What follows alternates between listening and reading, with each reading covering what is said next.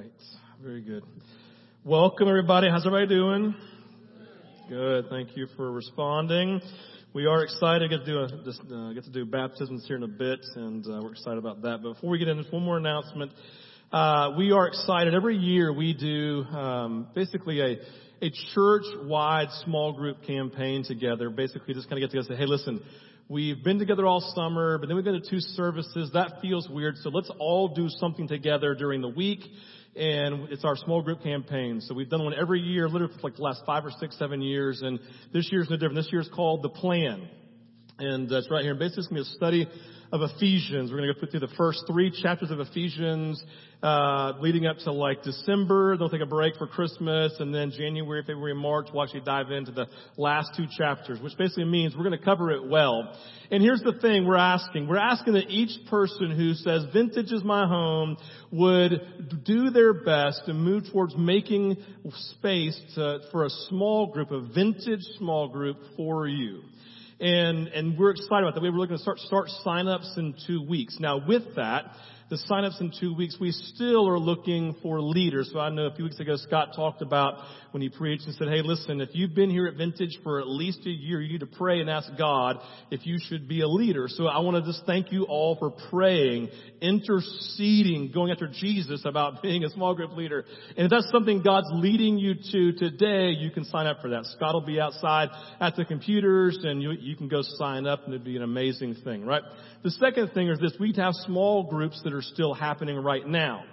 And those small groups say, we're excited about those, we love those, but here's the thing, and I want you to hear this. We're asking that every small group would be a part of the plan that we're doing this fall. Why? Because there's something about doing something together that is profound for the journey that you're on. And so it's great to have people doing their own thing over here, and that's fine. But we're asking in this season that you would come do what the whole church is doing so that we can all be on the same page because we believe Jesus is intentionally taking us somewhere together. So with that in mind, Scott needs someone from your group to say, hey, I'll be the point person and you can contact me, right? So if you know you're already in a small group and you know you probably haven't contacted Scott, then we're simply asking that you would just say, raise your hand, I'll be the point person this week and you'll go out to the computer, sign up. Why? So that Scott knows who your group is, so he can connect with you, communicate with you, and let you know everything that's going on in our small group campaign this fall. So, with that, that's the, that's the idea. This is the plan. We're diving into it. We are really excited about it. And, uh, and simply ask, ask this. You would begin praying right now that together, that God would take us on this journey because the idea is very, very simple. God has a plan for you. He has a plan for me. But I want you to hear this. Most importantly, He has a plan for us together as a unified body. That's why it's so important. It's these like rogue small groups. I doing their own thing. Why? Because we believe that God has something He wants to do in us together. And so we're excited about that and ask that you would just make those connections and start looking forward to signing up for your small groups. Let me just say this real quick. My girls together are playing four sports this fall. Really five because my Anna Catherine's on the bass fishing team. Can I get an amen? All right. And Mount, yeah, so we're excited about that, and, and we're going to be part of a small groups, and we don't have time for one, but we're making time for one because we really do believe it's that important. That was a little bit of a guilt thing right there. Just receive it for what it is. All right, here we go. So let's dive in this morning, and uh, it'll be good. All right. So we believe God has us in this unique place this morning. Okay, so everybody take a deep breath. Exhale. All right. So what we're going to do this morning is this: we want to dive in to what God is speaking in this season. So let me just go ahead and tell you, I know what's happening this season in your life. Something big is happening. Something overwhelming is happening. You're struggling in some areas. Someone in your family is struggling. Somewhere in your job, you're wrestling. Somewhere in your marriage, it's really, really, really, really, really hard. Somewhere with your children, it's overwhelming. You find yourself not being able to sleep at night sometimes, and in your daytimes, you're like, you're just like, I just want to Calgon get away, right? I get it. So let me just say, that is all of us. This morning. In some form or fashion, each of us bring great weight to the table this morning of the things that we're wrestling with. And this morning, we're going to tell a story. It's going to be a tragedy. And we all know how tragedies work. You watch a movie, you read a book, you see a play, whatever it may be, right? And it's a tragedy. And the idea of a tragedy is something terrible that happens. And in that tragedy, it becomes a learning moment, doesn't it? You watch a movie and you walk away going, my gosh, I hope that never happens to me, right? And in the moment, it's a learning moment. It's a learning curve. And so this morning, we recognize when you read through 1st and 2nd Kings and First and Second Chronicles, that it tells the story of these kings of the Old Testament.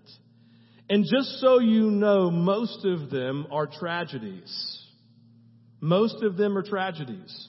Most of them are overwhelming. Most of them tell stories of, of, of, of these men who some of them start great and end poorly or just, man, they just, it's poor the entire way through tells the stories of men in their own strength who could not lead a nation without God intervening. And so this morning we're going to see the tragedy of Asa. If you have your Bibles, you can turn to Second Chronicles chapter 16. Second Chronicles chapter 16, starting in verse 7, goes 7 through 10, then 12 through 13. If you don't have your Bibles, that is fine. You can just follow along with your neighbor or you can just read on the screen says this. Second Chronicles. You find it, Gideon? Is it there, bro? Dad needs to work with his thumbs a little faster on that iPhone, okay? All right, buddy, here we go. At that time, Hanani the seer came to Asa, king of Judah, and said to him, This is like a prophet, right? Hearing the Lord speaking to the king. Because you have relied on the king of Aram and have not relied on the Lord your God, therefore the king, see the army of the king of Aram has escaped out of your hand. Were not the Ethiopians and the Lubim an immense army with very many chariots and horsemen? Yet because you relied on the Lord, he delivered them into your hand. Important verse. For the eyes of the Lord, they move, they roam, they range to and fro throughout the earth that he may strongly support those whose heart is completely his. You have acted foolishly in this. Indeed, from now on you will surely have wars. Then Asa was angry with the seer and put him in prison, for he was enraged at him for this. And Asa oppressed some of the people at the same time. Verse 12. In the 39th year of his reign, Asa was diseased in his feet and his disease became severe. Yet even in his disease, he did not seek the Lord, but sought help from physicians, and Asa slept with his fathers, dying in the 30, excuse me, the 41st year of his reign. So if you know the story of Asa, you recognize that in this part, if you just see this part of the story, Asa seems like an evil, oppressive king, doesn't he? That's the, that's the picture we have in these simple verses. Someone comes and tells him something, he throws him in prison, the man of God, then he oppresses his people, and he's completely lacking faith and trust in God in the context of his everyday life. But if you go back, if you go back, you realize in chapter 14 that Asa, Asa was actually a man of faith and a man of God. How, the full story basically speaks to a man who early in his life loved God, humbly submitted to his will, each turn exercised faith and believing and trusting God in victory against enemies, the Ethiopians and the Lubim. Listen, they were much larger, who were much stronger, right? It seemingly was over the idea of like you've got 10, they have 5,000, and you're like, we have no chance, but Asa said no, God's on our side, we're going to win. Like this is the nature of this, this man of faith, right? Believing God. We're told that Asa did right in the eyes of the Lord. I mean, I want that said about me. I want you to say, oh man, like Steve's not perfect, but man, he, he does right in the eyes of the Lord. I want to say that about each of you. That's what we want, right? Asa did right in the eyes of the Lord. We know Asa, literally, he's the one who returned the law to the people of God, reawakened them to the law that had been hidden, and took the entire nation, the entire nation, and turned it back to God. It says that, he says, and that God brought peace during his reign and brought victory to him. He prospered. Everything he did, everything he put his hands to, towns and cities, they prospered. God brought peace during his reign. Asa, in this stage of life, lived aware of and dependent on God for the better part of his young career as the king over Judah. So it's just like every movie you see, right? Like they show the person in their early life and everything's great. right? Everything's, man, peachy keen, everyone's loving life, this is so good. And then there's that moment. And in the moment of the movie, it's like the music changes, it gets a little bit dark, and all of a sudden you see the person's eyes, and it's like they just kind of look into the camera. And then everything shifts. This is that moment. This is the moment because something happened in the life of Asa. Something happened. We're not really told what it was, but Asa pulled back from faith. He pulled back from trusting in God. Listen, Hear this part. He pulled back from faith and trusting in God as a lifestyle. Like, I don't know about you. Happy birthday, Sandy, by the way. Happy birthday. Yes, yes, Sandy's birthday. Yeah. Yes. So in the context of Sandy's life, no. So in this context of his life, right, there's something that happened in Asa's life. Something shifted where he was pleasing in the eyes of God, and the eyes of the Lord would range and look to and fro, and they would always come to Judah and would always see Asa and strongly support him and something shifted. And we don't know exactly what happened, but because he was a human being like you and a human being like me, we can begin to, to, to have some thoughts and ideas of possibly what could have been going on in the life of Asa, maybe in the context of his life, because he grew in his own wisdom, because he grew in his own knowledge, because he grew in his own power, in his own authority, he began to trust self in his own knowledge and his own wisdom before he trusted Jesus before he trusted the Father. Maybe he said, well, I, I, can do this. Maybe pride began to creep in of like, man, I don't, I don't really need God. Maybe there was such a season of peace, he really stopped looking to God. Because you know how it is sometimes in human beings, the only time we're really good at looking at God is when things are going bad. I'm sure that's none of you in this room. Right?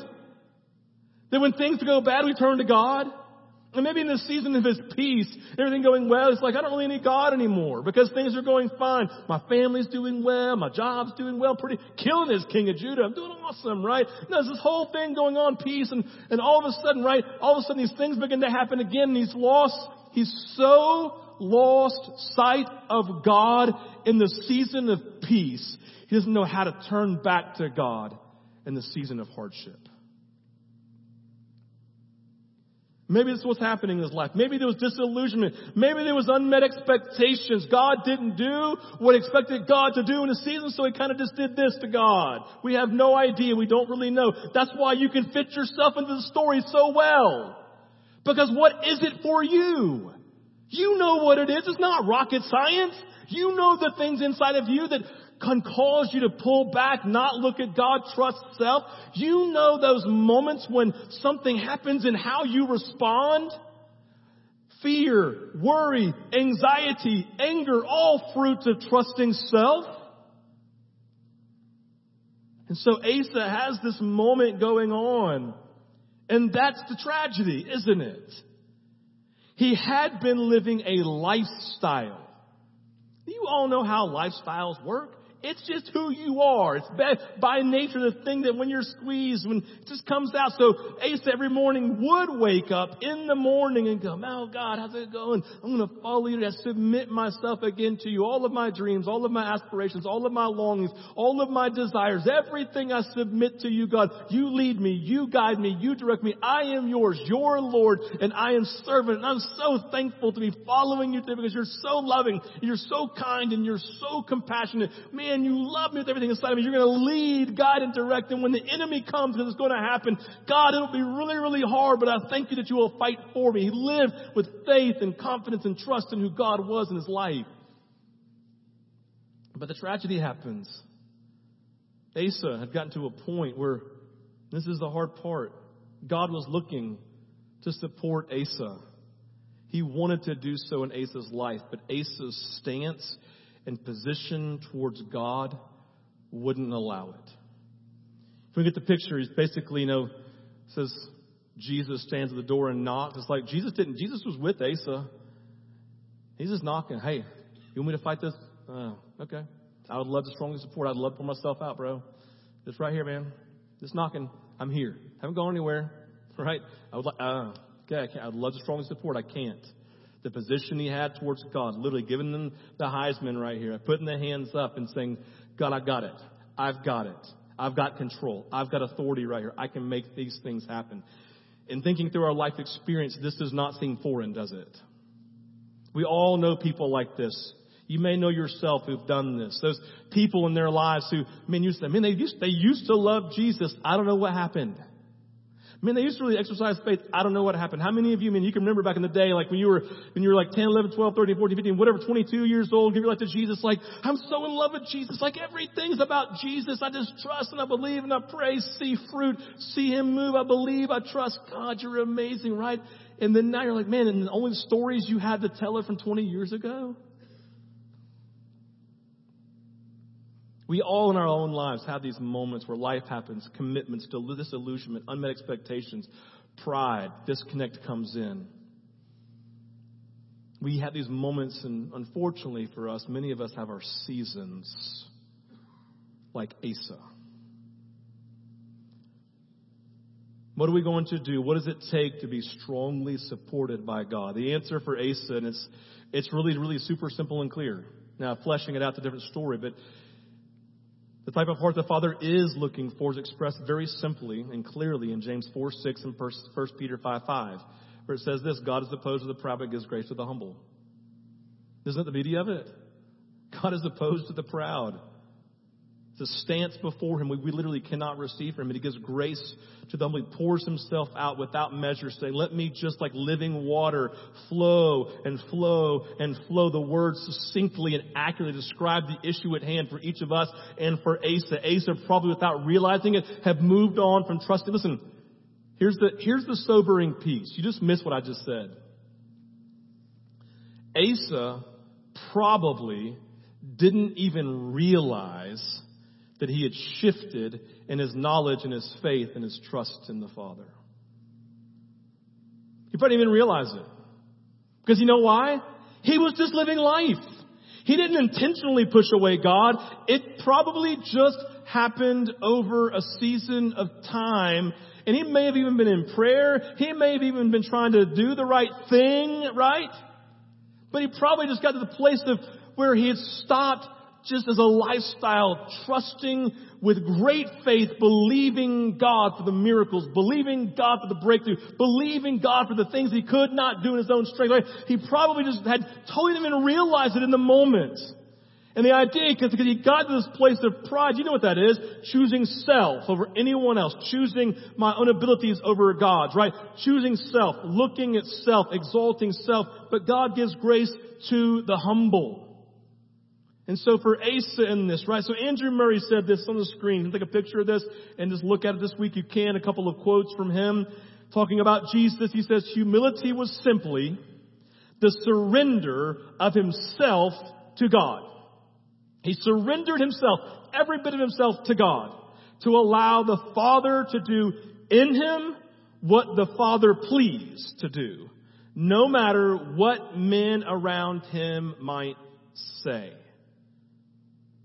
Like that is huge.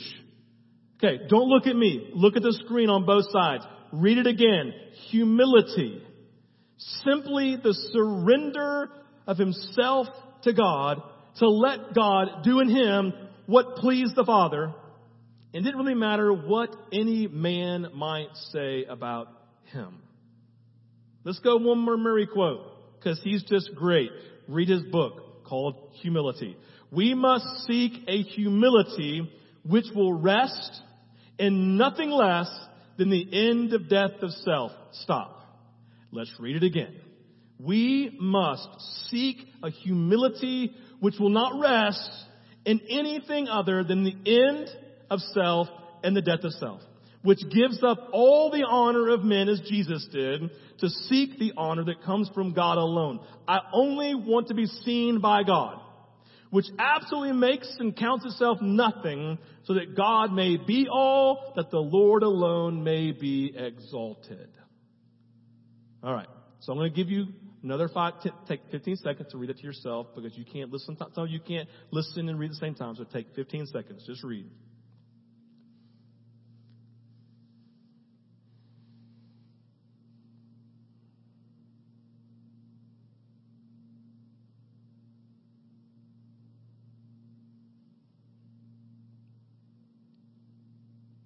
All right. So obviously we know a great example of this would be Jesus. All right? Jesus was our model. He was the human being that Adam never could be, is to be an example of what our lives could look like. So if you want a biblical model of what your life can look like empowered by the Holy Spirit, you look only to Jesus. Okay? That's an important deal. So without reading the story of the temptation of Jesus in Luke 4, most of us remember it, right? Jesus is baptized by John the Jordan River, and it's a beautiful thing, and then the Spirit of God leads him out to the desert to, to be tempted for 40 days and 40 nights and to hang out with Satan. Great times, right? It's a great vacation. And so Jesus having a vacation with Satan, right? It's fantastic. Not really at all, right? And so in this moment, there's this great temptation that Jesus experiences and feels with the very core of his humanity. That's really important. Jesus was tempted in every way of intention, so, so he feels the weight of it. He feels the tension. He feels the draw of it. He feels the pull and the angst of temptation, the context of sin in his life, right? He endured it like we did, so he's, he's out there. He hasn't eaten. I don't know about you, but when I haven't eaten, I get, I get angry, right? And Jesus is like having to wrestle all this stuff. And in this moment, he's like, there's this issue of pride, trusting, exalting itself. And so Jesus has these three dynamic responses. I want you to see them. So first, Satan comes, says, man, turn the stone to bread. It says, man shall not live on bread alone, but on every word that proceeds forth from the mouth of the Father. Jesus, being in very nature God, said, you know what? I can't survive without the word of the Father. I don't need to produce food here. I need Him.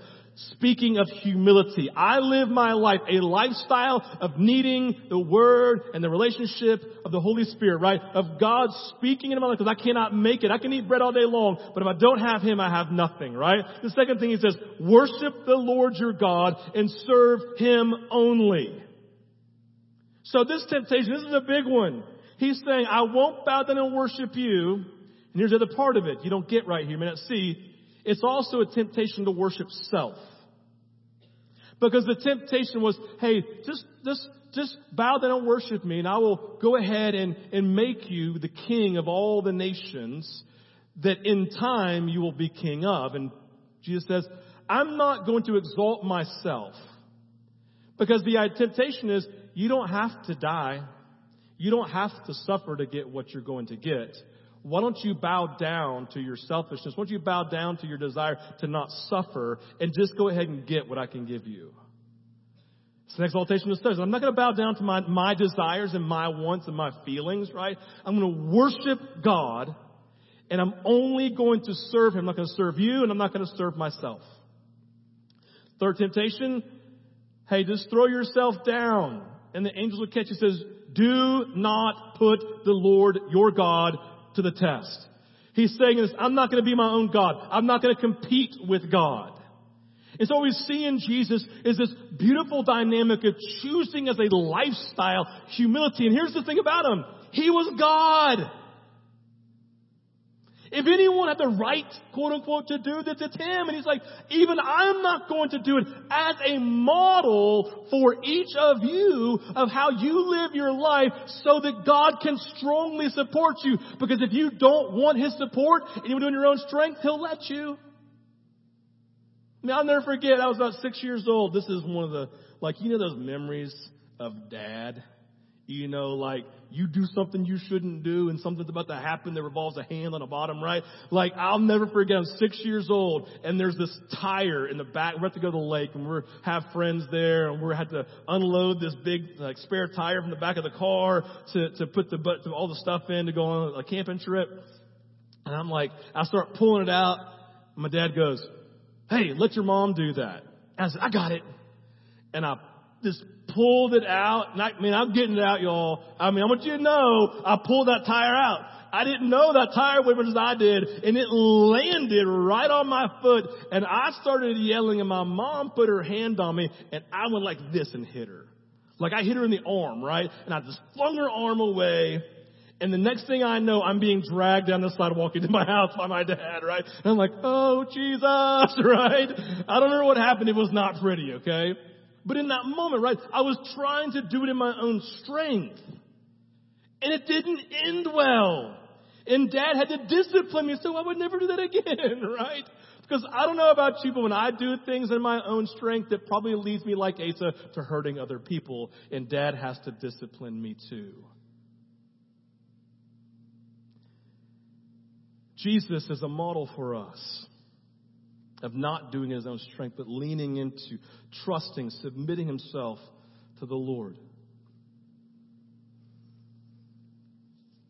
His greatest power, hear this. Let's talk about an upside down kingdom.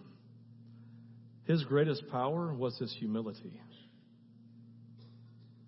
His greatest power was getting out of the way to let dad take care of everything. His greatest strength was leaning into and trusting God and saying, I can't, only you can. You must increase. I must decrease. Francis Frangipane says this Another picture worthy moment. Satan fears virtue. He is terrified of humility. He hates it. He sees a humble person and it sends chills down his back. His hair stands up when Christians kneel down for humility is the surrender of the soul to our, to God. Our equipping with power, a life that's strongly supported by God demands our equipping, our equipping with humility. For without it, power will go to our heads and will die the spiritual death of many others, including Asa. That's why Asa's story is a tragic one, isn't it? Asa never woke up from trusting self. He never woke up from his own pride. And in humility, he never turned back to God's leadership. And I believe it surprised, I believe that it surprised the writer of Second Chronicles. Because in verse 12, he says this, in the 39th year of his reign, Asa was diseased in his feet, and his disease became severe.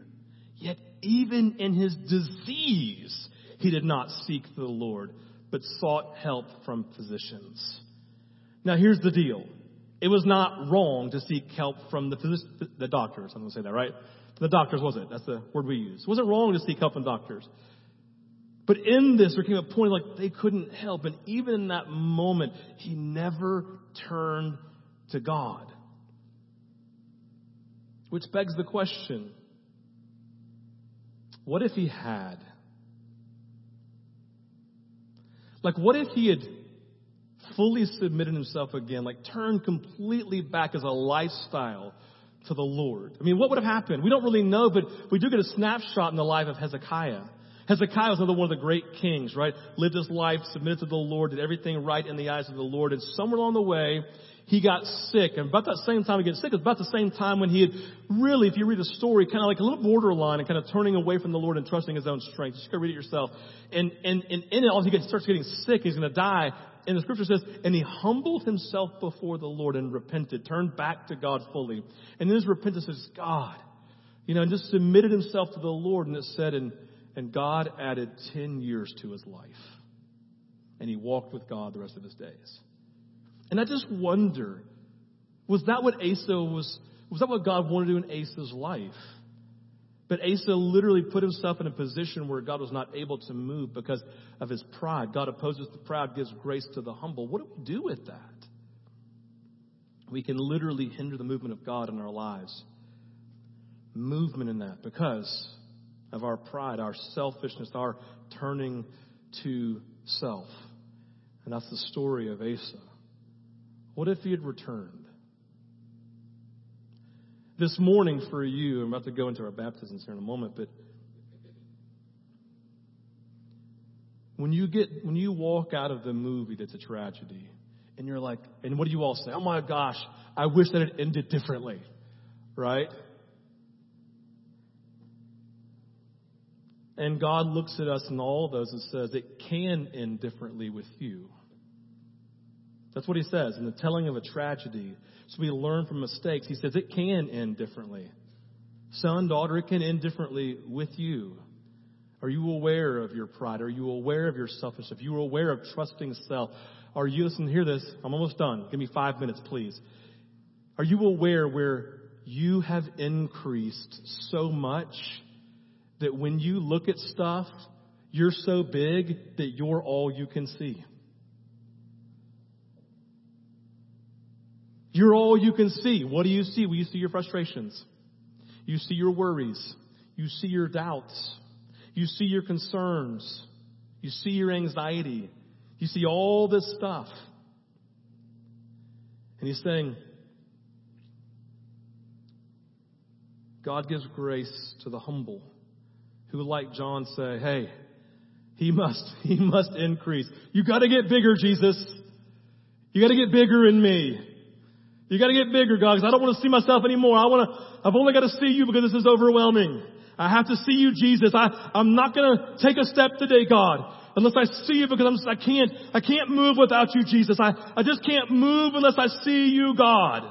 You're everything to me. I submit myself to you, God. I, uh, you give grace to the humble. I submit myself. Forgive me for my pride. Forgive me for increasing. Forgive me for allowing pride, for ambition for selfishness, to just over worry and anxiety and angst to overwhelm. God, all I could see for so long. Forgive me for getting comfortable thinking that's what life would be. That's not life in Christ, God. You've given me a life to look at you so you increase. So all I see is you. And when I see Jesus, all things become possible because He is the object of faith.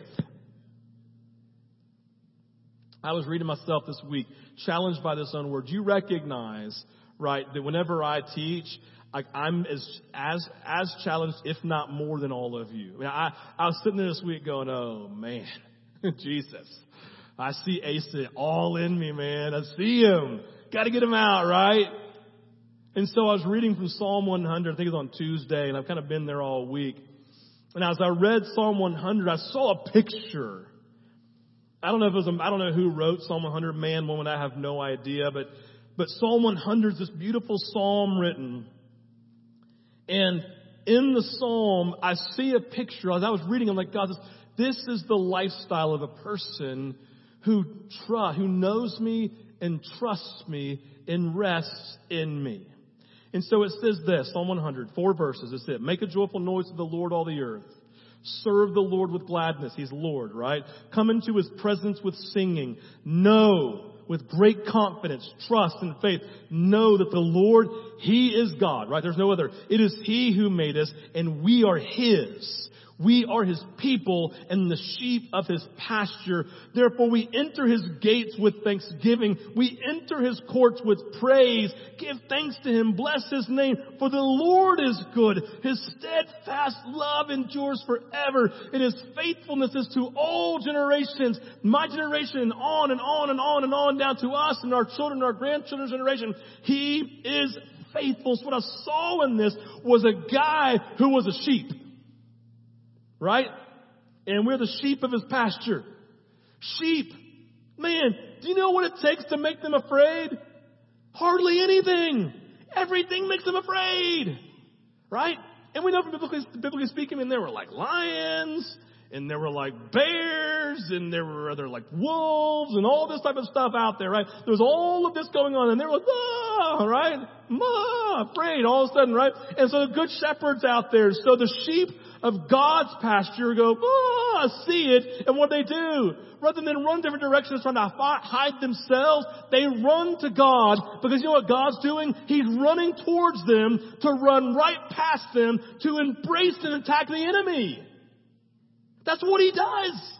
And this guy's going, I know it with great faith. He's so increased in my life that I just couldn't help but enter into his presence and worship him because in humility he's increased and I decreased and he is everything to me and I submitted everything. I don't look for any man's glory. I don't look for any power and ambition. All I want is Jesus. And if I have him, it's enough. And if he wants to give me those other things, that's great. But all I really want is what he wants to give me. And I live submitted to him in faithfulness, saying, God, all hell is broken loose in my family. And I want to run and hide. And I want to try to take it on in my own strength. I want to try to fix it in my own power. And we all know that's this Asa mentality. And what he's looking for is us to say, but God, I can't and I won't try anymore. I'm going to sit at your feet until you so increase. Get the picture. Jesus hadn't gone anywhere, excuse me, God hadn't gone anywhere with Asa. It was still probably Jesus. Jesus hasn't gone anywhere with us. And what we do is this. When we finally stop seeing self, it's not that he increases, it's just that our eyes actually come into view he's already been there all along.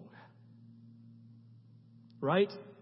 He's been sitting there going, oh, now you see, now I can do it, right? I am the shepherd. So, but the Lord is good. His steadfast love is, endures forever. And his faithfulness is for you to every single generation. And so for you, as all the tragedies end, you walk away and now you have a decision you have a response to the tragedy that's been spoken. God, am I going to hear this and recognize this is really this, this is really for my spouse? Or am I going to say, no, God, I see where it lands with me? Because all of us have some wrestling and some tension. And you know what you can simply do? It's real simple. I mean, you can go and try to read all these books about it, or you can just say, Jesus, I'm going to slow down today and stop so that you can increase, so that I can know what you think about where I am. So, Holy Spirit, would you lead me and speak into my life areas I need to turn over to you and submit myself and let you run past me to defeat the work of the enemy in me. Let's pray. Father, we thank you for your presence with us. We thank you for the tragedy of Asa so that we could learn from it. And Lord, I pray for each person today, Lord, as we talk and there's this wrestling, this tension. God, I just know there's some people like, I don't know how to do this. It's like almost like this almost creates more tension for them. I pray, God, for peace right now in Jesus' name. I pray for grace, your ability when we can't make things happen. I'm asking for grace. I'm asking that you would quiet us with your love before you so that we'll actually take time to listen, to hear you. You lead, you guide, you direct. Help us. You say, my sheep, they know my voice. And I pray, Father, for each sheep here today, God, for each of us. Help us to hear your voice. And I pray this, God, there are those, even got as friends and that I know of today, I'm sitting here thinking about as I'm preaching, and I know, God, this is hard for them because they are struggling. I just confess, what I have no answers really, except to turn them to you. But I'm asking Jesus, just as your friend, I pray that you would open up the pathway of grace, that they would hear strategically your voice today. And that God, you would reveal yourself to be who you are as the shepherd of their children, the shepherd of their families, the shepherd of their finances, and that you would awaken them today, God, to follow your leading and your guiding. And I pray today you would help them to humble themselves because you are their Savior and you saved them from hell, but you were also their Lord at the same time. who was being, who you've been raised up to lead and guide and direct in every place of their life right now until eternity. And so, Father, would you do this work of speaking in their lives in Jesus' name? Amen. This morning we get to celebrate our baptisms because baptisms are that moment they're that moment where we see those, and listen, don't check out because we're still here, man. Like God's about to do a work in you. And these kids and these adults, I can't remember who's been baptized in this. Is it kids? Yes. Our youth and our children. And what we're going to see in baptism, you're going to remember. You remember when you got baptized, right? Remember when you gave your life to Jesus. You remember that?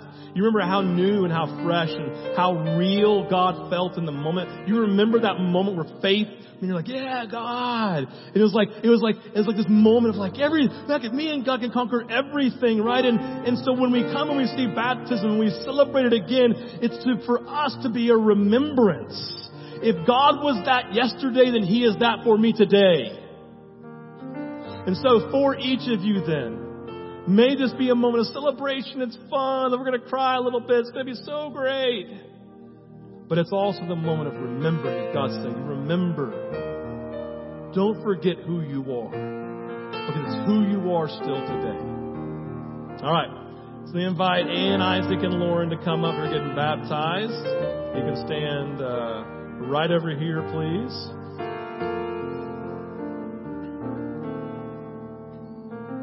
Mm-hmm.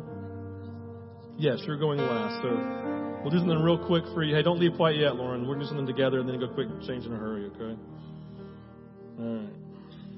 Let's ask y'all a couple. So, the Apostles' Creed is something that we've believed as a people for a long time. I'll stay here so you can all see me. Amen. All right. So you're going to say, I do at the end of this, okay? So this is a commitment. This is the Apostles' Creed. This is basically what for a long time the entire church has said. This is what we believe about God, about, about the Father, about Jesus, and the Holy Spirit. Okay, so it says, I believe in God the Father Almighty, creator of heaven and the maker of earth. We believe in this. We believe in Jesus Christ, his only Son, our Lord, who was conceived by the Holy Spirit, born of the Virgin Mary, suffered under Pontius Pilate, was crucified, died, and was buried. He descended into hell. On the third day, he arose again from the dead. He ascended into heaven and is at the right hand of God the Father Almighty, from where he will come to judge living and the dead. Do you believe this?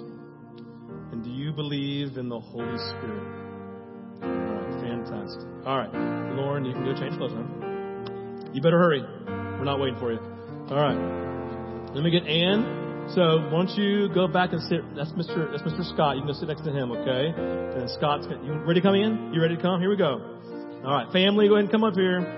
This is Ann Margaret. Let me tell you something, kids. Those are getting baptized. There's something considered hot and something considered cold. This is definitely more in the cold realm, okay, than the hot realm.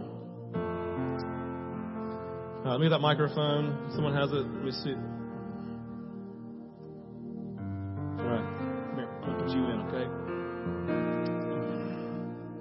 Stand right there. Okay. All right. So let's do this this morning. We're going to, yeah, family come on around. And we're going to leave space for the, the camera right there watching this. So, hey, you see yourself on the screen right there? Oh my gosh, that's so cool, isn't it? All right. So you're right there. All right. So here, look at me real quick. So we're gonna, I'm going to ask you first why you want to get baptized. Okay. Then mom's going to say something, So can you tell everybody today why you want to get baptized? Because I want to tell the world that I've accepted Jesus into my heart. Amen. Awesome job. All right. There you go. Come forward. Um, I wrote, I thought I would just get up here and talk because I have no problems ever talking. Um, but I got a little emotional trying to think through it, so I wrote you a letter. So I'm going to read the letter. Dear Annie Emmy, no words truly can convey the love that Daddy and I and your family have for you. You are truly a joy, and we're so proud of you and the person that you have become and are becoming. You teach us daily what it means to love big, and your zeal for life is contagious. You have a childlike faith, yet one so deep that no doubt you will move mountains. You have a deep, settled confidence that God is in control and your trust in Him is unwavering. You have the ability to, no matter the situation, refocus your thoughts on Jesus. You are wise beyond your years, and you show us daily what it truly means to love Him. You seek out those in need and you offer help. You find the least of these. You carry around band aids in your purse and a first aid kit just in case someone needs help. And when your friends are hurting, you cry along with them so that they don't have to feel sad alone. You give every penny in your purse or your unopened water bottle to the person on the street with great expectation that it will change their life. You are a deep thinker and you love reading your Bible, and then you pray that the Lord will help you understand it all.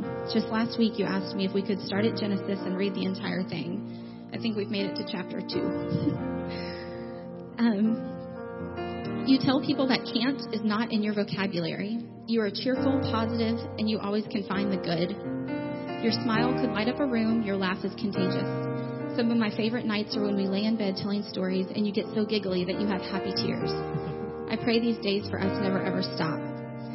For the past two weeks, you have told everybody from the Publix bagger to the Target checkout clerk to the shoe salesman to the lady at the bank that you have asked Jesus into your heart to be your best, best friend for forever, and that this weekend you're going to be baptized to tell everyone that you love him. I pray that your enthusiasm, boldness, and courage to share him will only grow, and that the Lord will give you favor in all that you do. There's a song by Rita Springer called The Joy of the Lord. We sing it often in the car, and you dance around the house to it. It's upbeat, funky, fun, and spunky just like you. It has kind of become your song. The chorus says, I want the joy of the Lord to come now, the joy of the Lord to fall now, the joy of the Lord in my life. I want the joy of the Lord to lift me, the joy of the Lord to change me, the joy of the Lord in my life.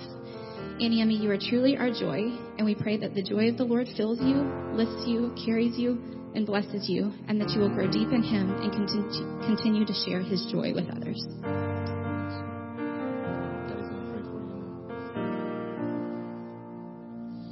Ann Margaret. God loves you so much. Let's pray. Jesus, we thank you for Margaret's life. We thank you that she is full of grace, full of your love. And Father, we thank you for today, that today is just a new day in her life. She can live your her life for you, Jesus. You would bless her. You would just continue to fill her with grace and love for others. She would continue just to live her life, to love you, to serve you, and to follow you we continue just to pray this over her and over her life in Jesus' name. Amen.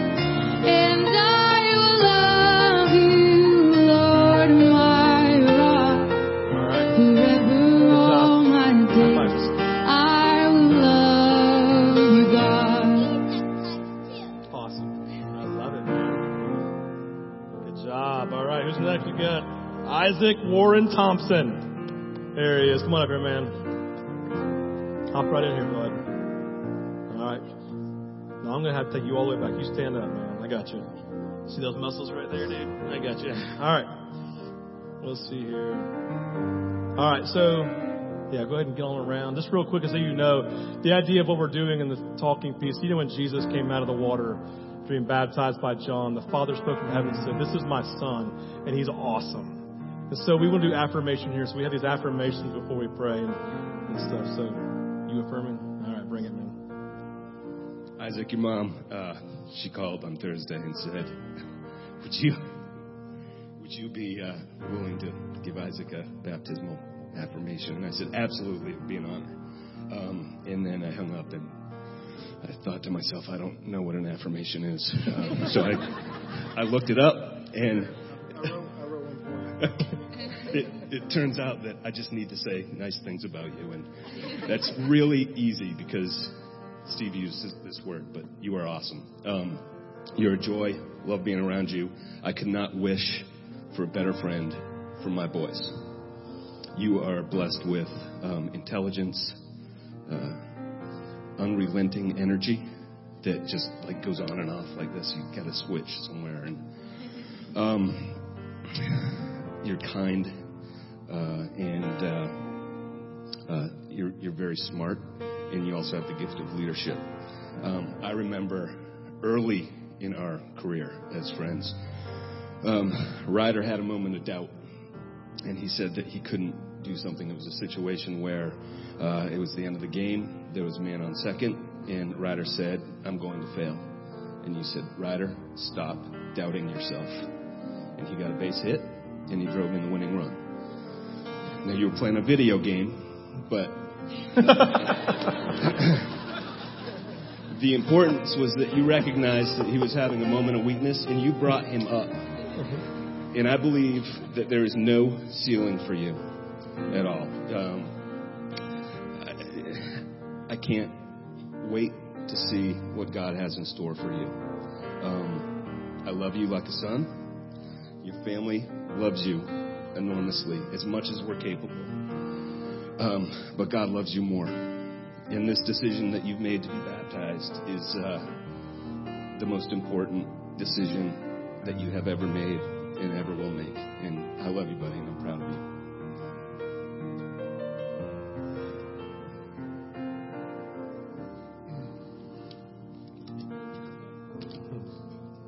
Let's all bow our heads. Dear Heavenly Father, we thank you for Isaac.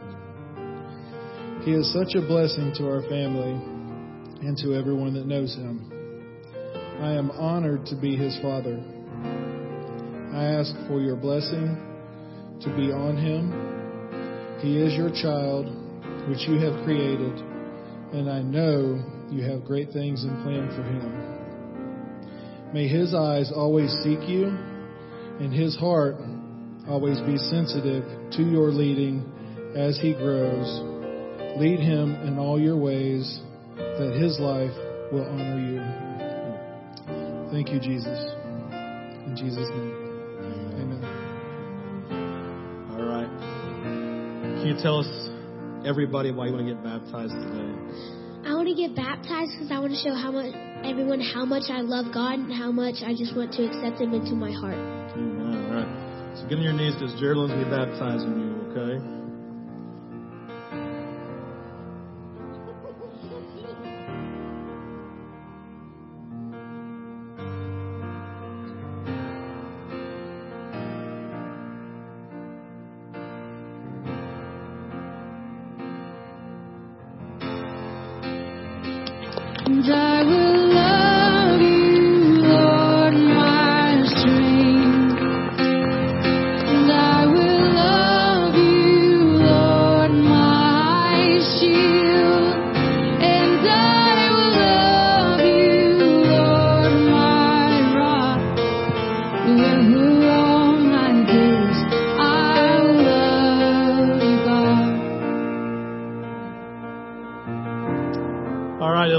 It back?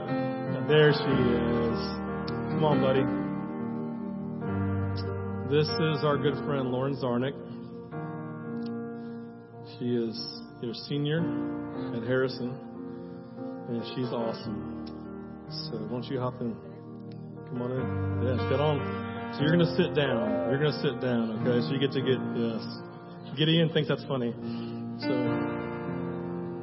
all right. So today, I'm going to ask you in a second, but today we have Emily Glaze here to affirm, and I'm excited to hear what she has to say for you. So, anyone that knows Lauren understands that being her friend is a blessing. Um, one of my favorite things about her is that she knows and embraces who she is in Jesus. um, he shines right through her. She's kind and she's always slow to anger. She puts others' needs before her own, and she loves well. My prayer for you is that as you choose baptism to show your love for Jesus, that He would fill you in a completely new way and give you new vision as you pursue Him. I pray that He would release new giftings in you and empower you to be bolder than you've ever been before for His kingdom.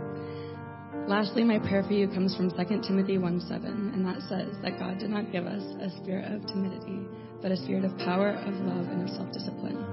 Your Vintage community loves you and is proud of you. Scott's going to pray over you. Let's pray. Father, we want to come to you and say thank you for Lauren.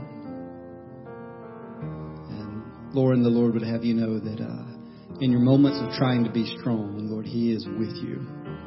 He will never leave you nor forsake you. He loves you. He is the man of your dreams. He cherishes your heart. He wants to speak every day and tell you how lovely you are. You are a jewel to Him. And just as we see in the Song of Psalm, He wants you to know that His heart beats faster with one glance from your eye, with one look in His direction. His heart beats faster because of who He sees in who He sees you to be and who He created you to be.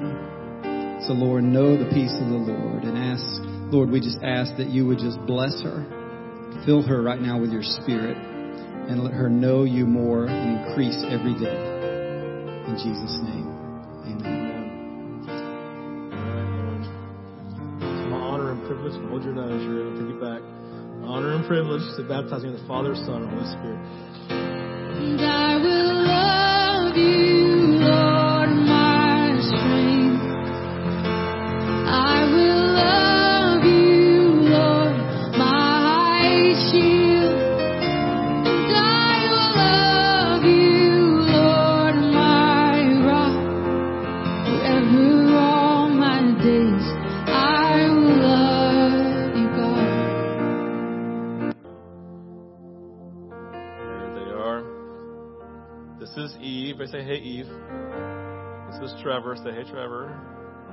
Fantastic. All right, so I wanted to read this to you. We do the Apostles' Creed every time before we. Um, this is what you're committing to. Okay, this is the idea. Eve, look at me. This is this is what you're committing to. It's a sobering thing, which means it's a really big deal, right? It's kind of like I'm awake to this. This is true. I want to state it. So, this is what you're committing to. So this, the end you say, I- "This is what I believe." Okay, I believe in God the Father Almighty, Creator of heaven and earth. Believe in Jesus Christ, His only Son, our Lord, who was conceived by the Holy Spirit, born of the Virgin Mary, suffered under Pontius Pilate, was crucified, dead, and buried, descended into hell, and the third day He arose again from the dead. The last is I believe in the Holy Spirit. Good. Fantastic. All right. So, Trevor, you can go ahead and sit like right here. Actually, back with your mom if you want to. We're going to do Eve first. So, Eve, let me tell you, there's things that are cold and there are things that are warm. This is more towards the cold. All right. So you can make your way in. Go ahead and stand right here. Family, y'all can come up. Go ahead and hop in. You got it. All right. Turn, turn and face Mr. Scott towards Mr. Scott. There, fantastic. All right.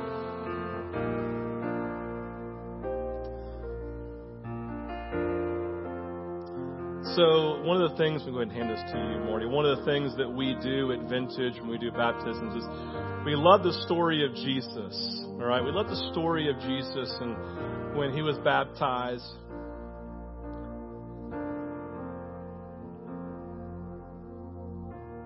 As he came out of the water, the father said, "Man, this is my son.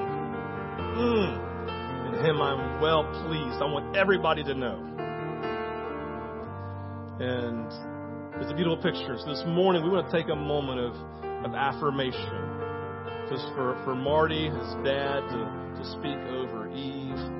And, uh, and so with that, Marty, this is your turn to, to speak into Eve's life. Thank you. All right, honey. You are our youngest child. You're our baby. What seems like a blink of an eye for mom and I, you're now nine years old, and you've made this uh, very important decision in your life. And I just want you to know how proud I am of you and who you are. I believe in you. I love your spirit. You're beautiful inside and out. And always remember, no matter how old you are, you'll always be my little girl. Love you.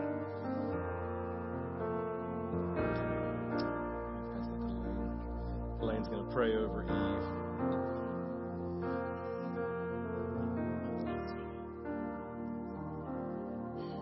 Jesus, I thank you so much for this girl, this girl that I've known since she was just little, little playing around. Father, I thank you for her. I thank you for her life. I thank you for the calling that you have on her, that she has made the decision. She's following you for the rest of her life.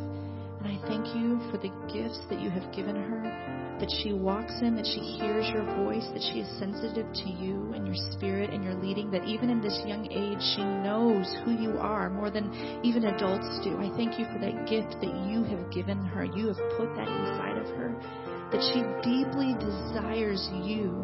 And Father, I pray over her. I pray that she walk firmly in her identity that she you sure her up in you, that you sure her identity up in, in you, that she sees herself the way you see her. And that as she takes steps forward, as she walks through this life, she stands firm and confident knowing who she is in you. That this world does not define her, that her friends do not define her. She doesn't let TV or anything else that surrounds her define who she is, but who you are, who you've created her to be, that she is defined by that. That she walks in that, Father. You said your sheep know your voice and follow you. This sheep, this girl here, she knows your voice and she is following you every step that she takes. And I pray that every day that she wakes up, she seeks you first and the calling that you have on her and the plan that you have and the uniqueness of who she is, of who you've created her to be, that she just grasp that and run with it. I thank you for her. I thank you for this decision that she has publicly, publicly made before her friends or her family, her church body. I thank you for her, Jesus. Just blessings on her. Amen. All right, Eve. Take a moment to tell everybody why you want to get baptized today. Because I want to show everyone that I love Jesus. Amen.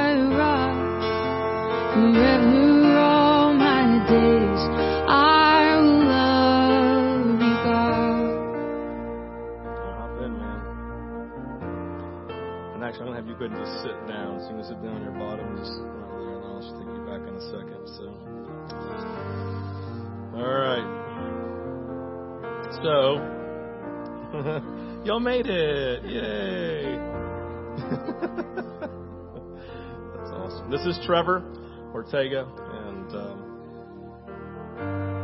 today I get to read um, your word of affirmation from your parents because they were going to cry. And uh, so I get to read it. This is from them, so don't look at me, okay? So, Trevor, you are one that sees things in their simplest form. You reminded us that taking society's expected steps is not always what is best or called on. Your courage to think outside the box and to sit back and see a bigger picture amazes all of us. For this reason, we are so excited to see how God has chosen to use you. Our hope is that as life gets more complex, you keep those gifts close at hand and you share them with those around you.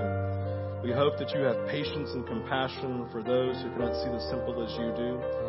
We hope that you continue to work on your relationship with God and listen to the jobs and works He has entrusted to you. We believe they will be special and have a very real and rewarding impact. And making the stand for your faith and your beliefs and your God makes us so very proud to be your family. Go forth with the one who will keep you and do good, wonderful things in His name. And they said they love you. So, all right, well, I'm going to pray for you uh, today, just a prayer of blessing upon your life. And I'm going to ask you when you get baptized, and I'll dunk you? So, Father, we thank you for today.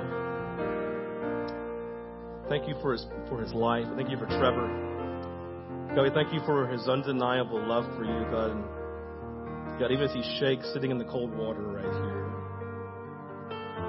Lord, I pray that you would make him as one in humility who always trembles before you with this like paradox, God, of understanding, like fearing you because in respect, but so receiving the fullness of your love at the same time. He would always walk in that, Jesus, as Lord and knowing you. I pray, Father, at every turn of his life that Jesus, he would keep in step with your spirit. And I pray even now, God, Lord, I, Lord, he's like a gentle giant. And God, which means in so many ways you've given him influence. And we pray, Jesus, that you would continue to increase influence as he increases his knowledge and his love for you.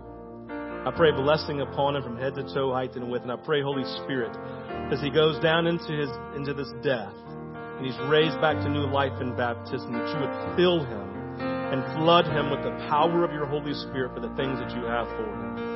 We pray this in Jesus' name. Amen. Trevor, real quick, tell us why we get baptized today. Uh, to devote my life to God. Here we go. You ready? I baptize you now in the name of the Father, Son, and Holy Spirit. And I will